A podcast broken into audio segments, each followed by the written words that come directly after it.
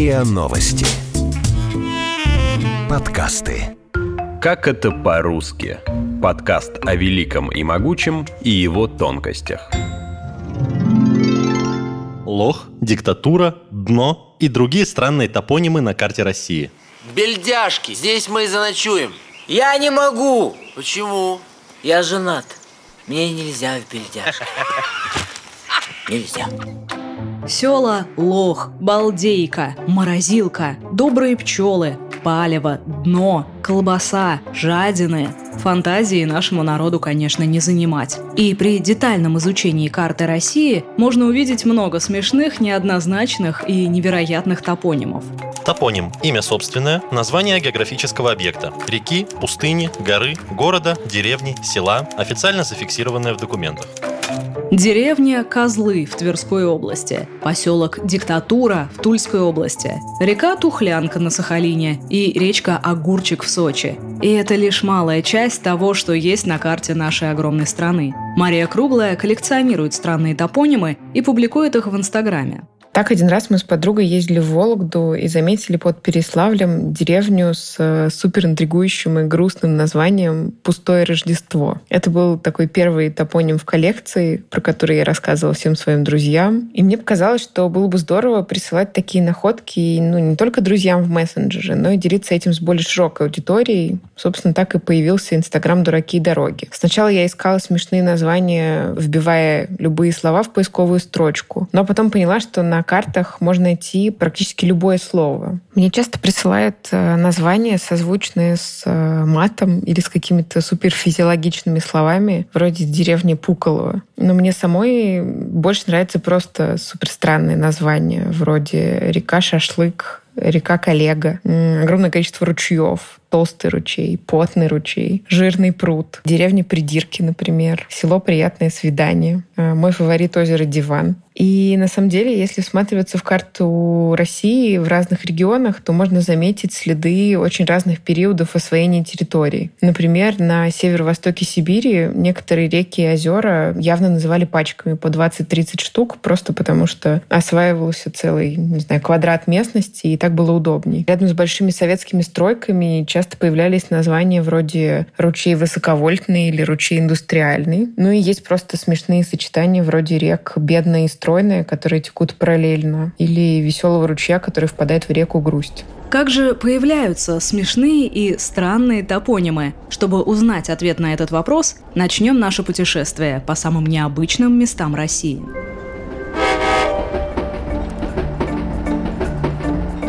Только на первый взгляд такие топонимы кажутся необычными. На самом деле, за каждым из них стоит вполне серьезное и совсем не смешное объяснение. Тогда почему эти географические объекты называются именно так, объясняет руководитель Центра исследований медиакоммуникации Государственного института русского языка имени Пушкина Андрей Щербаков. Топонимы возникали как соответствующие названиям каких-то там населенных пунктов или других каких-то географических объектов в связи с названием какой-то местности, какими-то еще объектами, существовавшими на этой территории. Значение этих слов, которыми обозначались соответствующие объекты, могли менять свое значение. Это с одной стороны. И значение этих слов, скажем, 200-300 лет назад могло быть совсем другим и не имело вот такой коннотации, такой забавности, что ли, юмора там, ну, или чего-то еще. Возможно, и другие варианты, ведь многие топонимы связаны с языками народов, которые проживают в нашей стране, и с точки зрения, опять же, русского языка эти топонимы выглядят забавными. Получается, что на образование топонимов влияют рельеф, климат, флора и фауна, а также этнография и хозяйственная деятельность населения, политические, социальные и исторические изменения, которые происходили на конкретной местности веками. Иногда топонимы могут стать доказательством тех или иных событий и даже быть единственным источником информации об исчезнувших языках и народах.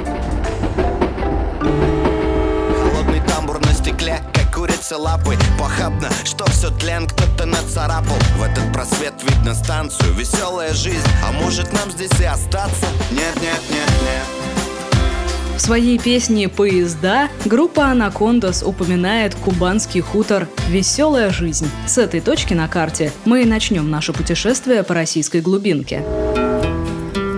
Благодаря названию хутор известен далеко за пределами Краснодарского края. Правда, веселого в его жизни не так уж много. Обычная деревня с населением в 300 человек. По иронии судьбы, дорожный указатель, обозначающий въезд в село, установлен рядом с кладбищем. Почему хутор назвали именно так, не в курсе даже местные жители. Однако топонимы такого типа обычно восходят к советскому времени, и, скорее всего, конкретно этот топоним появился от названия совхоза, существовавшего на территории хутора.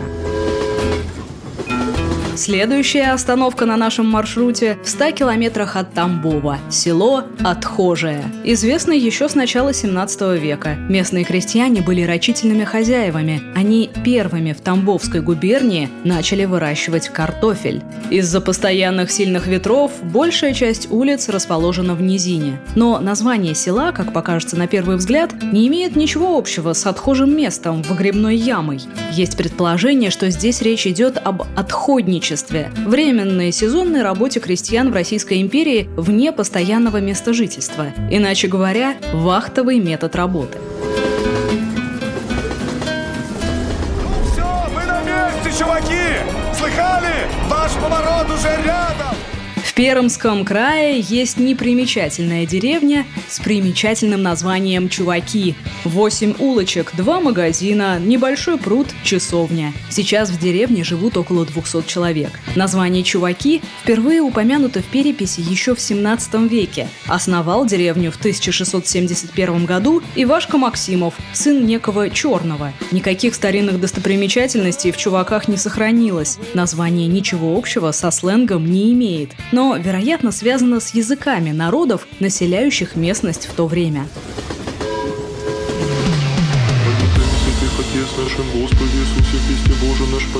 Далее на маршруте Садом или Большой Садом, село в Саратовской области с населением в 200 с лишним человек. Ассоциации библейские. И не случайно. Именно Садом и Гамора, два библейских города, были уничтожены Богом за грехопадение горожан. У Саратовского Содома тоже есть своя легенда.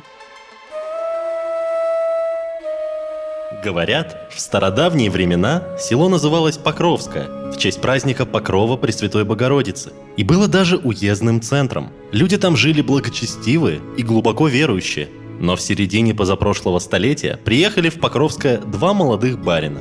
И началось. Ни один день не проходил без скандала, драки или попойки. Вслед за господами развратились и крестьяне – началось повальное пьянство. И сколько не уговаривал местный священник односельчан одуматься, все без толку. Разозлившись, пришел он однажды к барьям и молвил «Недостойны выносить имя Покрова. С этого дня за грехи ваши будете называться Содомом». С этими словами покинул батюшка гадкое место. Впрочем, сейчас здесь живут самые обычные люди. Но если брать топоним Содом, то его этимология близка к библейскому сказанию. В названии населенных пунктов по Волжье оно закрепилось по инициативе официальной церкви. Почему? Из-за религиозных противоречий с жителями, которые часто были староверами или язычниками. Куда дальше? Мы едем в Калифорнию. На карте Нижегородской области есть своя солнечная Калифорния, в которой, к сожалению, сейчас никто не живет. Несколько лет назад деревню с необычным для средней полосы России названием упразднили, оставшихся жителей переселили в соседнее село. Перспектив у Калифорнии нет, линию передач давно сняли. В паспортах калифорнийцев так и написано «Место рождения – Калифорния», хотя никто из них никогда не выезжал за границу. По одной из версий, во второй половине 19 века века местный помещик, побывавший в Америке, переименовал принадлежащую ему деревню Калифоровку в Калифорнию. Калифорнийская золотая лихорадка в то время часто обсуждалась в кругу помещиков. Село Короли Амурской области. Местные жители шутят, что в их селе живут одни только короли и королевы. А на вопрос «Откуда вы?» нескромно отвечают «Я из королей». Добрый день. Я король, дорогие мои. Добрый день, Ваше Величество.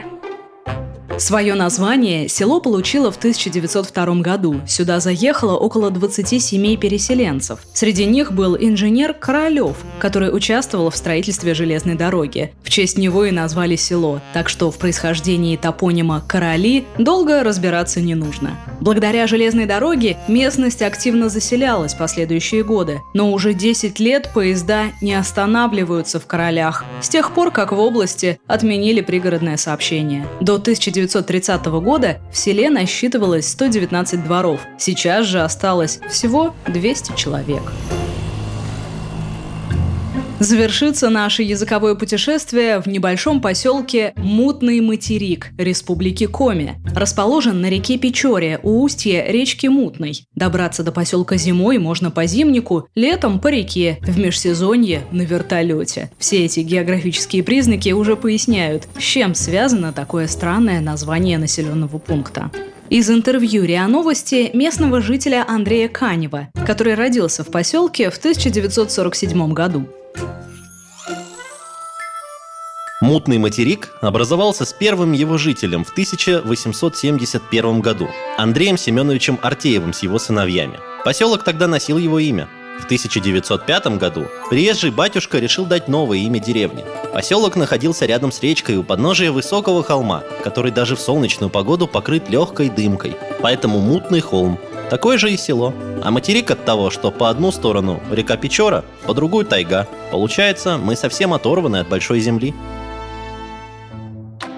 Отношение к странным названиям поселков и деревень у всех их жителей разное. Одни шутят, другие гордятся, а третьи стыдятся и пытаются переименовать. Вот, например, несколько лет назад жители села Лохово в Иркутской области разделились на два лагеря. Одна из сторон требовала переименовать село со столетней историей, а другая была категорически против. Важно отметить, что село было так названо в честь своего основателя с фамилией Лохов. Инициаторы переименования предлагали более благозвучное, но безликое название – Сибирское. Переименование уже произошло с другими российскими селами. Например, Чертовщина превратилась в Дружбу, Погибелка теперь называется Подгорной, а село Курвость – Малиновкой. Село Безмозги стало селом Майским. Так и теряются топонимы с многолетней историей. Но бывают и обратные ситуации. Одна из них произошла в мае 2020 года в Сочи. Реке с неблагозвучным названием Херата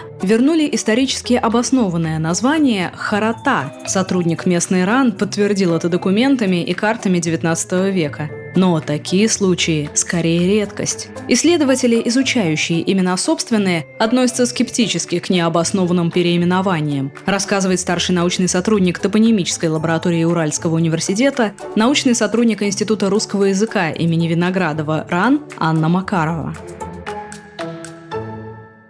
Я все-таки придерживаюсь точки зрения, что действительно в большинстве случаев, когда мы что-то переименовываем, мы теряем историю. Хотя случаи бывают разные. Каких-то, наверное, если жителям так легче, если действительно массовые опросы показывают, что переименование необходимо, можно на это пойти. Но здесь важно также думать о том, чтобы новое название было не хуже старого. Например, в 60-е годы в Свердловской области было переименовано несколько неблагозвучных названий деревень. Название Бабенки, Дрянная, Забегалова, Смолокурка. И все эти деревни получили название Заречная. Ну, наверное, это тоже не очень хорошо, это плохо для ориентации. Просто названия утратили свою индивидуальность. Улыбаясь дюку, по бульвару хожу Со второго люка на него не гляжу. Он протянет руку и ему я скажу Я горжусь, что здесь родился, здесь и живу Вы слушали эпизод подкаста «Как это по-русски». Подписывайтесь на подкаст на сайте ria.ru в приложениях Apple Podcasts и CastBox. Комментируйте и делитесь с друзьями.